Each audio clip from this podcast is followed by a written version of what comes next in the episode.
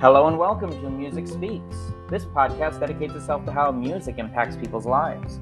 For the show, we usually have two co hosts, myself, Hunter Sigona, and my friend Sean Ramkunas lounging on his bed. Sean and I believe that many people have a playlist that makes their life unique through music. We pride ourselves on building upon our musical knowledge with our featured guests, jamming to incredible music, talking about a wide variety of artists and composers, and everything in between.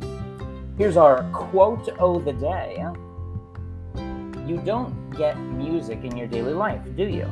Even in a movie, it's unnatural to have music. I always feel it's unnatural.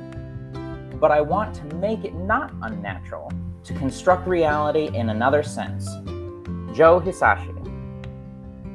And today we get to continue our discussion of Joe Hisaishi. And just for those who are just catching up, Joe Hisaishi is a Japanese composer and musical director and most acclaimed film composer in Japan. The success of the first Joe Hisaishi podcast was incredible, and I felt like we did another. And I think that's the perfect segue for us to get into his music. So off we go.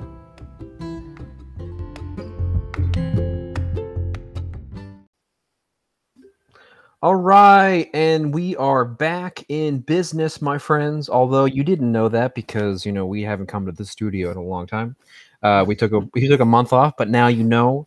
Uh, but off we go. We're back with some Joe Hisaishi, and as Hunter and I alluded to earlier, we are in love with this composer. We are really liking his music, so I think we really wanted to get back into the swing of things, especially with some more Joe. So off we go with some Ponyo which was released in the year 2004. And the song in particular that we're going to talk about is Mother of the Sea. But before we get right into the song, Hunter, did you know that the name Ponyo is a onomatopoeia? I did not know that. Well, interestingly enough, her name means soft, squishy softness. Isn't that interesting? Ah, which certainly cool. is what she looks like. That's true. Yeah, that's she has that figure, and for those who don't know the movie very well, it's basically this young sort of fish-like creature that becomes human, and then enjoys being human so much that she wants to live her life as a human and falls in love with a very cute boy. Uh, so, and also, Hunter, did you know that the design of the typhoon that was in the movie was actually based off of this really famous painting by Kanagawa, The Wave Off. Oh, sorry, it's by Hokusai, and it's it's by blah, blah, blah. oh my goodness. Let me try it one more time. It is the design of the waves of the typhoon that was based on uh, a piece by Hokusai, and the and the piece itself is the wave off Kanagawa. Did you know that? I did not know that, but I know that painting or the the you know the famous image of the wave, so it makes sense thinking about it. Right, it's a very beautiful picture, yes, and the, for those who wouldn't know it, they would know it just by looking at it. All right, let's get right into the music uh, mm-hmm. because that's what we know and we love talking about it. So, Hunter, let's let's let's start with you. What did you have to say about this piece? So, you know, the first thing that struck me is it's three four time, which mm-hmm. as we've talked about in, in previous podcasts, um, three four time I find to be the most moving time signature in terms of like physical movement. It, it makes you want to move.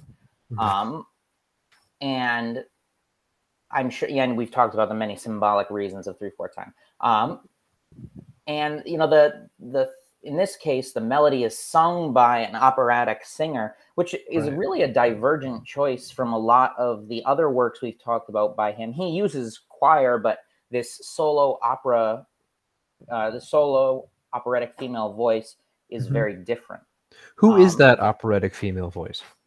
For those so who don't. in in this particular recording, I believe it is sung by um, I'm going to try to not butcher her name, which is uh, Hayashi Misako. Mm-hmm. Uh, and Hisaishi is conducting the performance. Um, and you know, in terms of the actual music itself, in combination with the voice in particular, what the mm-hmm. voice is singing the melody, right. um, in conjunction with the harp, it really gives this like bubbly feel. Mm. Um, it's very water-like, which obviously fits the theme of the movie, and the melody itself is rising. So the rising plus the harp plus the voice gives this sense of water or, or coming out of the water underneath the water Mhm. i think it's very cool and the lyrics that she's singing if you look up the uh, the lyrics she's talking about living in the water like she, Mhm. it's the it's the i'm assuming Ponyo that is like the it, it's about Ponyo Mhm. um, talking about the other creatures in the sea and then what it was like and, you know it's a short it's a short set of lyrics but Right. It's very nice and it really adds to the feel of the the piece and then there's that soft choir in the background every so often which at, it might represent the other voices in the sea that the uh, Sure. poem talks about Yeah. It's interesting. Did you know in this case, the mom is the sea? The mom is the sea. Ponyo is the is the is the daughter, and then her father is sort of like a seaman uh, of sort of a traveler who just travels the sea and sort of takes care of, you know, her daughter in that way. Um, but is also a sea creature as well. But um, her father, dubbed by the Liam Neeson, who I thought was incredible in this movie. oh really Um, yeah. So what I noticed, Hunter, you made some really great points about the water, three four time, but I want to just talk quickly about what I thought. Mhm. And I, I really I, I love the opening because it just kind of washes through you like water in a Mhm. way. It just kind of the opening is just so like soft and just so genuine. I've never listened to something like that before that just kind of like it seeps in you know it doesn't it doesn't have like a very clear entrance but it just kind of like it just starts and i think that's that kind of almost resonates with water in a way like it there's no like clear like foundation of when it starts but it, it just kind of like it gradually moves in and i think that's really cool and i also liked how elegant this piece is it's very polite and very kind of nice and it almost reminded me of that passage that we listened to with porco rosso yeah which I thought was very classy. And I thought this was a very classy piece of music. Very dolled up in, you know, bow tie, tuxedo, you know, some dark black shoes, you name it. That's Yeah. exactly what I think is going for. And uh, I think that the soprano Misako, she is just, it's so glorious. Like it just, it almost, it almost feels like the melody floats right on top of the orchestra and there's Mhm. no push or pull it's just kind of like it just kind of just resonates there and there's a little bit of a climax in the middle of the piece but it just kind of just waves back and just it's almost it's so peaceful and i think he does a really great job of setting the unnaturalness of his music as he mentioned earlier with the quote you know hmm and we talked about this when we talked about Bach, which was simplicity in complexity. You Yeah. know, the complexity is it's it's the atmosphere. Like when we're looking at the score, we might say, "Oh, wow, this is really complex," but inwardly, as we're watching and listening to the to the movie, it seems simple hmm it's really simple and I, I love that that sort of double-edged sword that's kind of like on one hand it sounds like it's really easy on the other hand the soprano is working her butt off to hit those crazy high notes. Right. But it sounds like it sounds like butter and bread you know? It just it's so soft so beautiful. Joe makes it seem so easy you know? Hmm and you know, as I was mentioning with the opening, I wrote the opening is so inviting, as I mentioned earlier, and it- feels like it we're we're kind of getting into this sort of Mahlerian passage of like very like um it's when I think of like hymns or sort of uh sort of slow music, I think of that that kind of reminds me of Mahler in a way, where Mahler sort of builds in his own music but then uh, it, it, doesn't really it, it just kind of sets there and then you have this kind of really glorious moment and that's what i thought about this piece because it's just so beautiful and then right at the end he just adds a really crisp major seventh chord that just kind of almost fills the air with this kind of like ease you know? It doesn't and, and, and we've talked about this like to me it felt like it it didn't really end and that felt Yeah. fine you know i'm getting used to we we've had therapy conversations about how I am not always good with like clean endings, but his endings can also feel not finished, but also feel like it can continue on. Yeah. What do you what do what do you think? I, I completely agree. You know, your your map out of the song, it definitely rises to this crescendo, and then, um, as she fa- as the singer fades out, the orchestra also fades out, playing these chord changes, and then right, it, it dies off before a really punching resolution, which is not right. something he I think does often. Right. When we talked about him the last time, almost every song we were like, it didn't really end. I mean, it's like there was no real end. Um, right. Yeah. We're like, that's it. That's it. Yeah. But you know, like a lot of the movies that he's scoring for, the ending itself is is unclear. So symbolically, it makes sense why he would want his piece to end that way, right? To help the the the atmosphere of this isn't the end. There is no end. And and my one side note would be I love how at the end of the piece it ends very quietly, and then he just starts clapping. Yes, I love he, that. Yeah, he cuts off, and you're like, "Oh, is it done?" Yeah, yeah. He's such a genuinely nice person, and I think someone who does that recognizes talent and is able to say, "Thank you for creating what I what I just made, and thank right. you for being a part of it." And I think that's such a beautiful message, and I, I love that of him, and I love that he does that. Um, let's talk about the next piece because I think it's really interesting, and Hunter knows that I have been inching for some more Baroque slash Renaissance music, mm-hmm. and this was my sort of excuse to get back in that arena. So Hunter is giggling and smiling at me right now. But the next piece we're going to talk about is Mr. Dough and the Egg Princess, which premiered in the year 2011. And uh, the soundtrack that we're going to talk about is actually the whole movie. And I know you're saying, Sean, the whole movie? And I'm saying yes, because it is a short film that is 12 minutes that uses Hunter. Did you know 24,000 drawings? Does it really? Yeah. And interestingly enough, I found out a, a, sort of an interesting fact, which is the witch in the film is based off of Baba Yaga. Okay, that makes sense. However, a lot of the witches in Studio Ghibli movies look like Baba Yaga. I was gonna say that so, seems to be a reoccurring theme. I, which is definitely the reoccurring theme. Um, you know, instead of doing the song Hunter, we mm-hmm. both agreed to talk about the soundtrack, which right. is definitely about 10, 12 minutes long. About, yeah. So, Each one's like a minute and a half. And I love the use of baroque music in this case. Mm-hmm. I think I think it's so cool, and I I was telling Hunter, I, I wanted to leave this as a surprise, but the piece itself is very rudimentary. It's very basic. We understand yeah. what it sounds like, but did you know, Hunter, that I actually I actually think I'm coming in here with a conspiracy theory this afternoon. Oh, okay. Tell me what you think, right or wrong. I actually think that this piece was based on the keyboard suite number four in D minor written by Handel, which is a saraband. And I want you to take a listen to it for only 15 seconds. So take a listen. Okay.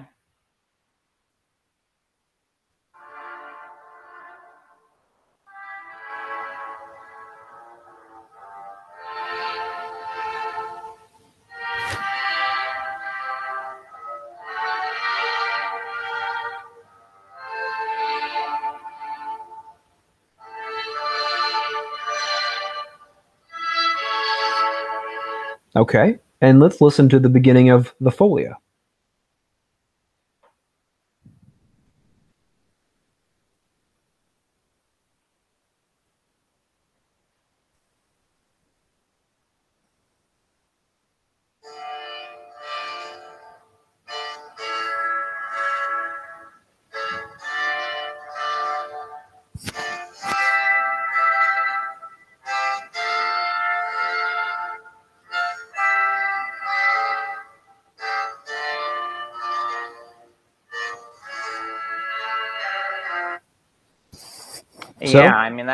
Pretty that's pretty close. And I mean, if I had to guess, I would say you know he was probably excuse me as I choke on my own saliva in my throat. Um, uh, perhaps he's a fan of Handel and wanted to take the the piece and you know you changed it and then all the other tracks on this album are variations of that original theme Right. Exactly. so you know you you you modify it if i'm not mistaken la folia i believe means insanity um Hmm. i think if i think but it's but it's spanish it's not italian um so i'd have to check that but yeah i could definitely see where you're coming from with that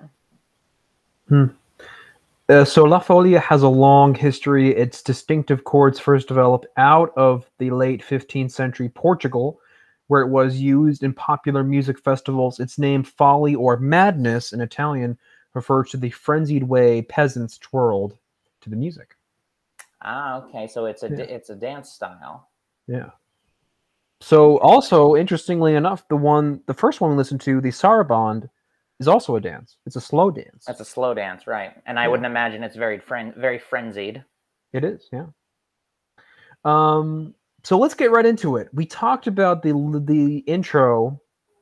Um, as I as I mentioned uh, to you, Hunter, earlier, th- the intro introduction to me wasn't very impressive. I thought it was very kind of it set at the groundwork for what's going to happen later. So I think there's really there's really a, not a lot to say. I thought it was very repetitive. So Mhm. is there anything that you want to say about the theme? no other than the instrumentation being harpsichord violin and cello Right, right. That's the, that's exactly right. Good. and three four time Three four time. Yes. What it wouldn't be Hisaishi without three or four times. no Um, it's interestingly enough, we get to the first variation of that same melody. Uh, we return to three hmm uh, as we were playing in three before, but we get some pizzicato. Yeah, that's it. Adds a nice feel to it. At the pizzicato, it's calm, but it keeps moving. It's light, and I think Yeah, that very. definitely treads well with with the music. Um, and one of the greatest tools in Baroque music, my friend, is for Math. composition. I mean, they used a lot of math. That's right. That's right. Yeah. What For were you thinking of? Scales. Oh yes, of course. After our after our Bach discussion, how could I not have thought of that? Yeah. So scales is huge here. And I, I immediately thought about that Bach episode. And I think Mhm. that he does that really well in this. Um, using those scales, definitely playing around in the same key of D minor, which also is the, the key of um, uh, Handel's uh, sort of theme too. Mhm. And that's all I said about the first variation. I, I didn't really think there was very much in the first variation. No, that's that's pretty much it for me. Okay, all right. So let's go to variation number two, Mhm. which I thought was more slow and expansive. Uh, we've had this small discussion about Baroque music when we have this expansive and slower aspect. We have more time to play with. There's more elaboration within the phrase. Uh, your thoughts um, on the second variation? well the you know by by taking down the speed a little bit you know it, it makes it much more lyrical than you know baroque i wouldn't say baroque in, instrumental music is necessarily always very lyrical. Mhm. um this one happens to be as it's slower it has a much more fluid feel to it. Right. um and obviously this is not baroque music but it's clearly written in the baroque style. Hmm and the three four it's you know it's written in three four but what's funny is it has this very standard four four feel to it. I think Mhm. because it's slower it's almost it almost feels like there should be an extra beat that is lost um but that's that's just something that i picked up on and then of course you get halfway through the piece and it speeds back up Right. Sure. And interestingly enough, we then speed up and then we get to this sort of interplay between these two violins. Mm-hmm. yep i noticed that too And then I wrote within the second variation, I felt like it doesn't finish. as most of his stuff apparently doesn't yeah. I was definitely wanting to listen to the third variation, which then we hear a more full chamber orchestra. hmm Yeah. and, And, then, something sorry, go ahead, go ahead. No, all I was gonna say was uh, one thing to note is just they really stress in the second half of the piece the 3 Mhm. four time because there's a very heavy beat on one, Yes. they really place a lot of emphasis on one, which Mhm. keeps the end of the song driving, but it doesn't really drive to anywhere. Hmm Right. And interestingly enough, we get a new instrument that actually wasn't used in Baroque music, which adds to the modernistic element of this piece. hmm I'm not sure if you noticed this, but xylophone. Yes, actually, I did note that it's very quick, Yeah. but then comes in as a larger part in a later variation. Right. Yes. No, I totally agree. And then we get one of my favorite breakdowns in Baroque history, the jig. The jig. It won't be the jig without that. And and here's here's something interesting, Hunter. We've we talked about this on this show before. The use of three four versus six eight. hmm And I think that can definitely be we haven't really seen the score for this. So I think we can probably say is he using 6 8 in this section or is he continuing to use 3 4? Because the jig is definitely developing and it feels like a stronger 2, but he's also continuing with that that 3 feel. What do you think? Uh, So uh, are we are we on variation three? I think we're still on variation 3, yeah. Okay, just because I know four, there's a there's an it really picks up into um, Right. compound meter, but for three, I would say my impression was that it remained in three despite picking up speed, Hmm. and it, it's you know it's, it's much heavier. So I don't know. You could argue that it's six eight, but I don't know. I don't think so. Right, right. I think that's interesting because then it plays around with that melody, and then variation four starts, and then we know that we're in a secular dance that adds to the six eight indefinitely. hmm Yeah. And then as we're moving on, I think we go back to three four, and then we go back to six eight, which then leads to our one of our favorite variations, number five.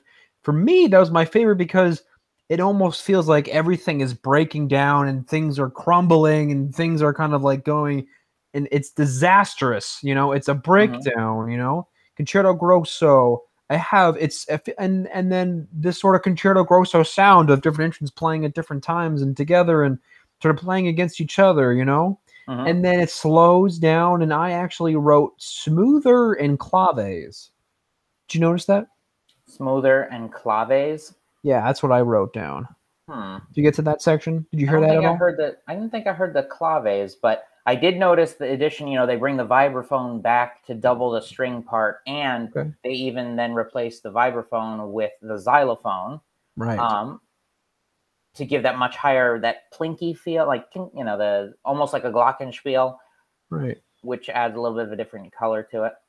And then we get to the coda, which then features the harpsichord, obviously Hisaishi playing because he's a pianist himself. Hmm And we get to the drum, and then we get the trumpet. Yeah, I know the first that? appearance of your trumpet. I know, I'm very excited. And then Hunter, we we start minor, but how do we end in this piece? Does it even really end? no, in this this one, I think this one actually does end. It does end. the. Baroque style, you can't just leave that hanging. It has to finish out. Right, right. And we we end major. Yes. Uh, oh, did I not actually say that? Yes, you ended. No. I you know it's no, it's good, and I did enjoy that. And right at the end, I wrote, "Wow, what a transition back to the melody Mhm. from all this," and then it ends major, and it's glorious, and it's Uh-huh. it's so lovely. Um, go check this piece out. It's it's different, and it's it's you know it has these baroque tendencies, but the film itself is such. I'm sure it, it sort of plays around with these this 15th century aesthetic, but also plays around with the modernistic effect of, of music. And I, I think that's such a cool effect for Hisaishi to do. Mhm. Um, again, more brilliance by Hisaishi. And uh, Hunter, I think it's a great time for us to take a break. What do you think? Sure. Yeah, I think we're going to take a quick break. Um, if you like these podcasts, please think about subscribing. It means so much to Hunter. It'd make him smile. I mean, have some cash in his hand right there. And if you'd like to contribute to this podcast, please consider going to anchor.com and search Music Speaks Podcast. Again, it is time for a break sponsored by our friends at Anchor. More Hisaishi on the way. Mhm. All right, and we are back with part two. And the movie we're going to talk about is The Wind Rises uh, in 2013. And the selection that we're going to talk about in the movie is called A Journey. Uh, just some fun facts, Hunter. Did you know that this was the last film for the original director of Studio Ghibli, Hayazaki? I did not know that. Yeah, this is his last film. And the film, Hunter, was based on World War II and was Oscar nominated. Really? Yeah, it was. I knew it was. I knew it was about World War II. I did not know it was Oscar nominated. Just as a small tidbit, the interesting aspect for this is that this ensemble is a lot different. The Mhm. ensemble includes balalaika, the bayan, the guitar, and a small orchestra. I think this is so cool. You know, Yeah. and as a joke, I always think that Joe knows how to set up a small pizza restaurant in Italy. It has that sort of sound. Um, before I, I don't really have a lot of notes for this one, Hunter, but I would love to hear what you think about this because I, I definitely think that this piece has a lot of Italian um, sound to it, if if if if I can say so. Yeah. No, it definitely does. I mean, I know that the story revolves around um, a aircraft designer um, who gets his inspiration from um, reading about the works of a very famous Italian aircraft designer. He's born in Japan, so he's reading about these foreign aircraft uh, aircrafts built in Italy during the wartime or Right. prior to the wartime, and because of that, the influence of Italian music is very prominent. Like, you know, there's the there's the guitar, which is being played in a very stereotypical Italian way in conjunction with an accordion. Um, and there's a lot of chromatic motion, which is also very common in Italian folk music. A lot of like half steps up and down. Um, and it's there's the the second section of it. There's this like um, not even an oompa. I don't know how you I don't know what you would call it, but it's like bum bum bum bum bum bum bum bum. Right. That's very also very folk Italian. I mean, it, it has a lot of qualities that a lot of Italian folk music would share with that Hisaishi twist in it Right. um, yeah. which makes it sound very character characteristically him. You know, with the larger orchestra, and there's also uh, one note that I have here is there's halfway there's like the string tremolo, and Right. it it gives like this very airy qu- kind of quality, like you're suspended in midair. It's very cool. Um, Mm-hmm. I was very happy with this piece. Right.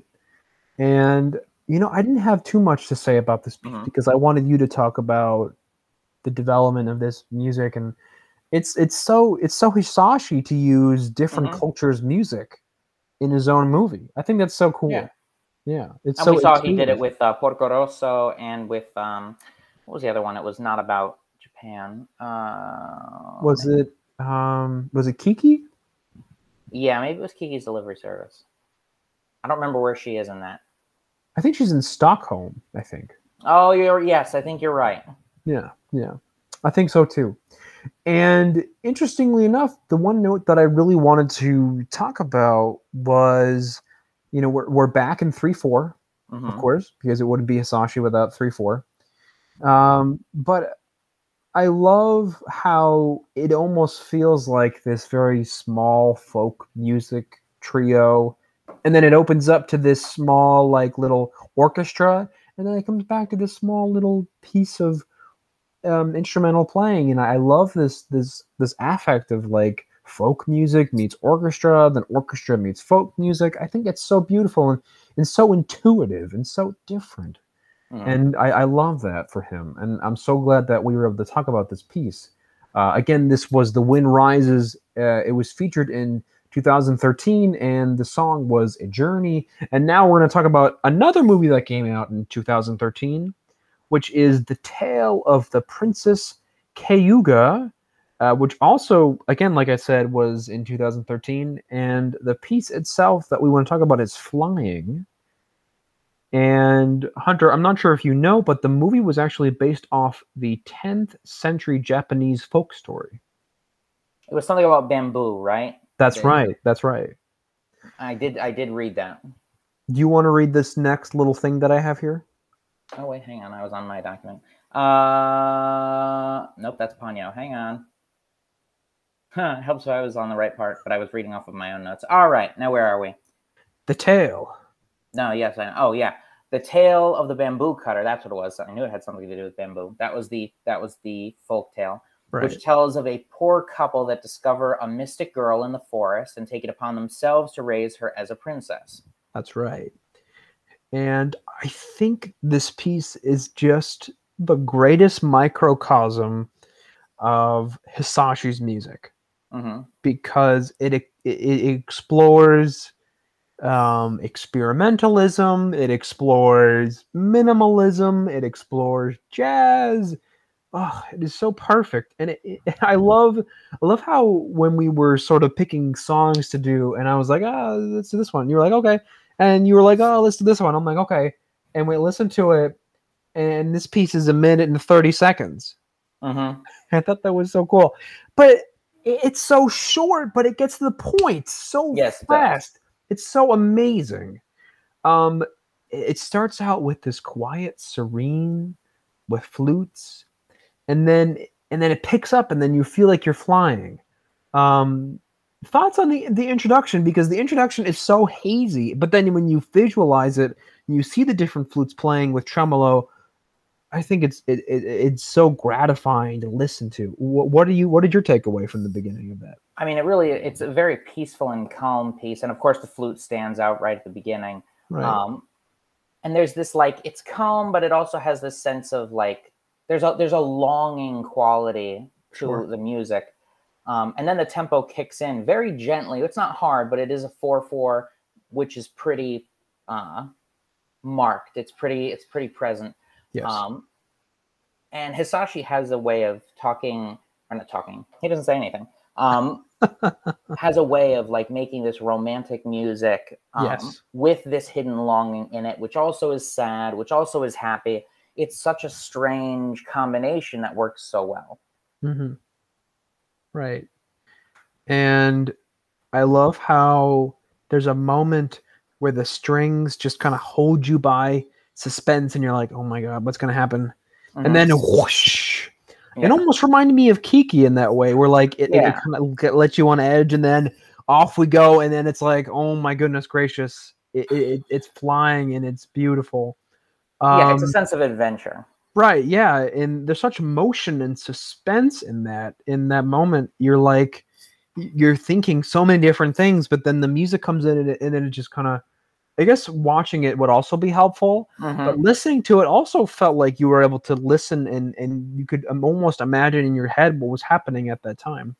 Right. Um, and I, I love that, and we get these great feelings of joy and love and admiration, and something I I think that Hisaishi does better than any other composer I've ever heard is the emotion in music, Mhm. setting the emotional scene in music.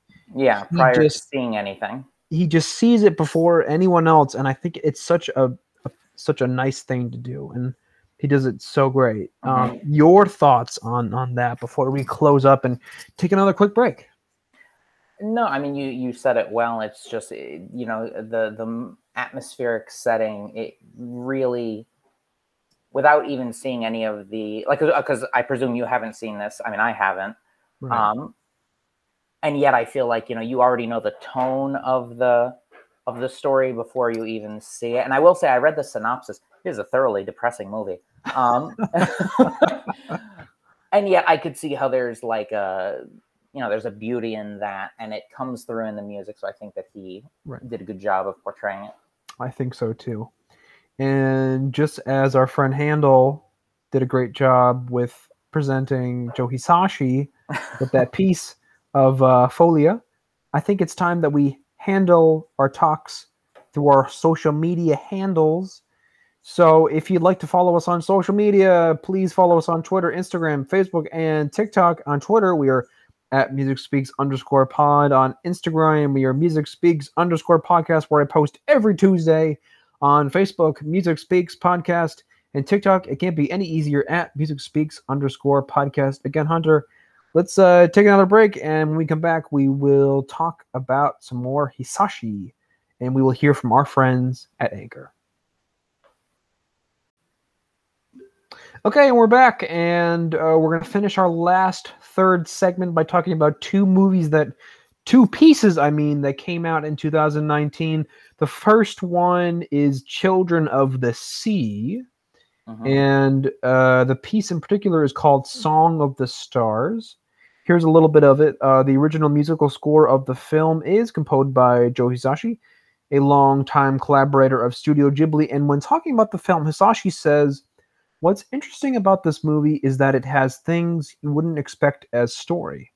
I stuck to a minimalistic music style for the entire picture, so it has been quite a challenge as a film score. The film inspires the viewer's imagination of the universe's memories and the effervescence of life. Ah, the effervescence of life. You know, that's the word when you use when you want people to think that you're smart. No, I'm kidding. Joe Hisaishi, you were very smart. Um, going right along, uh, let's talk about this again, Hunter. Yeah, Um, this again was a very interesting work because it was short. very short. Yeah. Um, again, maybe like a minute, Uh, yeah, I think it was like a minute, minute 30. minute thirty. Yeah, I think so too. I didn't really have a lot of notes to say about it, but I I, I will try to elaborate with what I have. Um, I thought that it started. It felt like a clock. I know it. I could see I could definitely see that image. You know what I mean? Like it felt very organized, but it also felt very minimal, as Hisaishi was mentioning in that quote. Um, and you know, maybe Joe is right about the waltz really being the merry-go-round of life, because you can't really escape it, can you, Joe Mhm. Hisaishi? You know, he's always using three four. Uh, that's what we're trying to say. It, the piece is also in three four. Um, your thoughts, Hunter, before I continue? Yeah, well, what's funny is the piece is in three four, but it actually starts in four, which really makes it feel very off-putting. Oh, sure, yeah. Like the the first couple of bars are all in, eh, it's in four, and so you're like, okay, it's not going to be waltz feel, but then it is. So you're like, Yeah. oh, okay. Yeah. Um, but I mean, as far as my notes go, there's a definite pulse that drives it, and it's and it's very grand. That's those are the two main things that stuck out to me. Yeah. To me, what also stuck out was the beautiful and luscious chords that he uses again. And the Mhm, melody again has this Joe Hisaishi sweeping motion, mhm. which I think we should make a technical term out of because he uses it so much. The sweeping motion. And again, quite short, but again, it feels like we keep going on and there's really no ending. But again, Joe Hisaishi can use his melody anywhere, and it adds to this minimalistic style that he talks about in this quote. Mm-hmm. Yeah. Any other thoughts you have about this before we continue? No, just that the minimalism I think is what makes this particular piece unique from his others. Not to say that there isn't minimalistic techniques he uses in other pieces of his, Mm-hmm. but I think it stands out most in this one. Right. And you know, minimalism, depending on how blatant it is, can be unsettling, Right. or it can be very comforting, depending on what. Like I know I like minimalistic music, some minimalistic music. Right. Um, and I like the way it's used often in movie and TV. My mother hates it.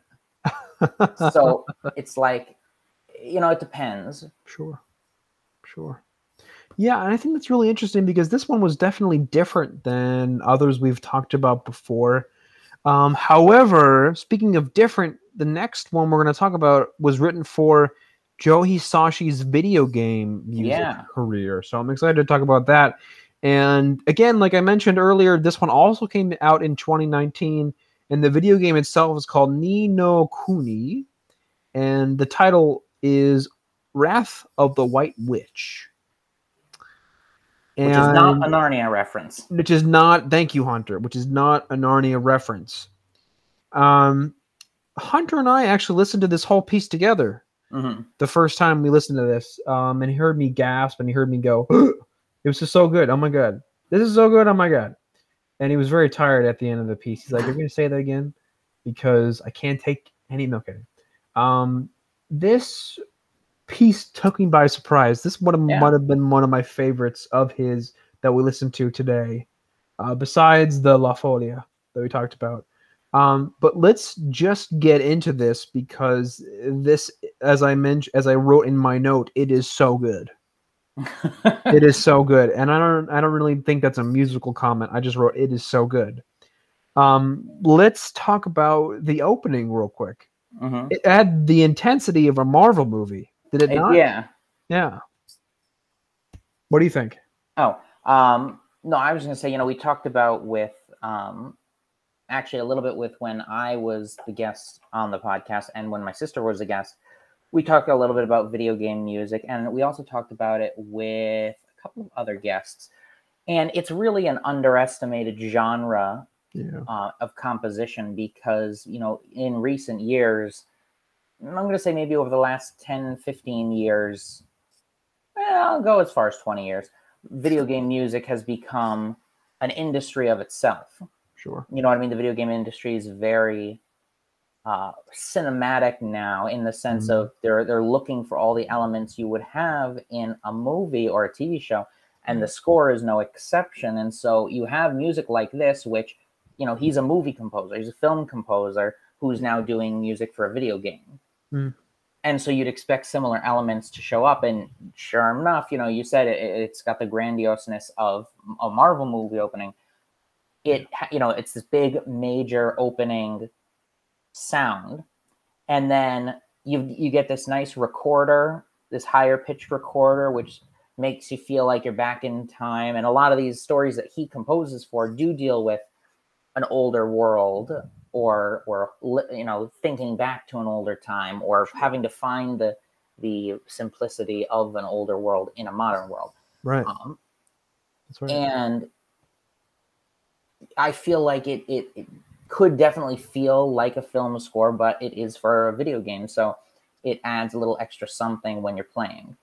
Yeah, I honestly thought it was a movie, and then I, I did, did a as little more well. research, and then I was like, "Oh, this is a video game. Mm-hmm. How about that?" And you know, interestingly enough, I mean, again, the large chords always make me feel happy because I'm a brass player, and that also kind of gets me going. Mm-hmm. Um, but also, let's just talk about the expressive side of this piece too. Um, when when the melody starts with the pan flute, I was I was just I was taken away because it's just so lyrical, but it was also like it wasn't lyrical, but it was also very forthcoming. Like it felt like it, it needed to figure itself out, and it it talks about the journey mm-hmm. that one takes and you know th- if if that isn't joe hisaishi then I, I i think we've lost the message of this podcast but i think something interestingly enough with this music is that joe tells more than one story joe tells the heroic side but also the scary side the other emotions all these different kinds of emotions of feeling afraid or feeling scared comes into place and then Mhm. we we have all these emotions of wanting to to do something or or feeling driven but also feeling scared but also feeling excited. But he puts all those together and it, it's so breathtakingly beautiful. Yeah, I mean, you can Yeah. hear a lot of different emotions in the piece. You know, the you have the major grand opening, and then you've got a slower section where it's a little toned down and it's uh, sadder, and then you have the section of the the boy vocals, right? It's being sung obviously by what sounds like a very young boy, which clearly would be a reference to the fact that the game is about a boy who's looking for his lost mother. Right. So you could see the symbolism there. And that song that he's singing which is the main theme of the of the game is sad clearly i think because he's lost his mother. He has to go find her. Right. uh, but at the same time like you said there's a drive there's an adventurousness to it. I mean it's a game so there's a large world that he's traveling through i'm you know i assume. Right. So it's all sort of wrapped into this nice package of the theme. Right yeah. It's interesting also because when the melody comes back the pan flute doesn't have the melody but there's a boy singing the melody that the pan flute had hmm that I think is really powerful. And then you can make the connection to the the boy being the character in the game. Right yeah that's what i that's what i mean by the the, the vocalist Right. is representative of the of the main character. Right, right. And I think it's really cool. And again, if you haven't checked this this this music out, oh my goodness, get on it because it is so incredible, so Pop to it, different, people. and pop to it. Um, Hunter, such a pleasure because we talk about his music all the time and we want to talk about it more. So if you are interested in us talking about it more, please listen and then also give us some feedback and talk to us about what you like and what you don't like. But this will also be our next uh, topic. We're talking about Joe Hisaishi soon. So uh, please check that out. And uh, we'll see you next time. So take care.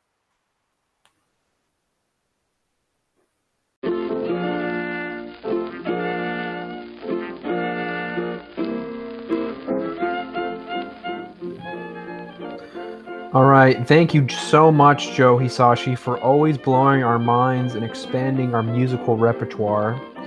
So, Hunter, I think something that we should do before we end the show is let's talk a little bit about about what we learn about music when we listen to Joe. Sure. What do you Oh, think? well, for me, I mean, his, his music is very, um, you know, it, it's very distinctive, much like Williams has his sound. Uh, Hisaishi has his sound, and I think one thing, listening to all of his songs, uh, or, or rather the, the scores to his movies, is I think we learn to appreciate the characteristics, the, the specific characteristics of a specific composer. We look for those things that make the composer unique compared to others. Right. And when we look for those things, we can find discovery or enlightenment or words that help us maybe not help us describe things perfectly, but like we say, you know, on the podcast, music speaks louder than words do sometimes. And Joe Sashi does echo at that point really well, where he's able to project something even unnatural to the screen and make it look and sound amazing. Mhm. Um, so kudos to him. Probably we'll do another one. We're probably going to do another one just mm-hmm. because mm-hmm. we're starting to love his music so much. Um, and that's it for me. My name is Sean Ramkunis. And I'm Hunter Sagona, and we will see you next time. And remember to keep listening to what you love.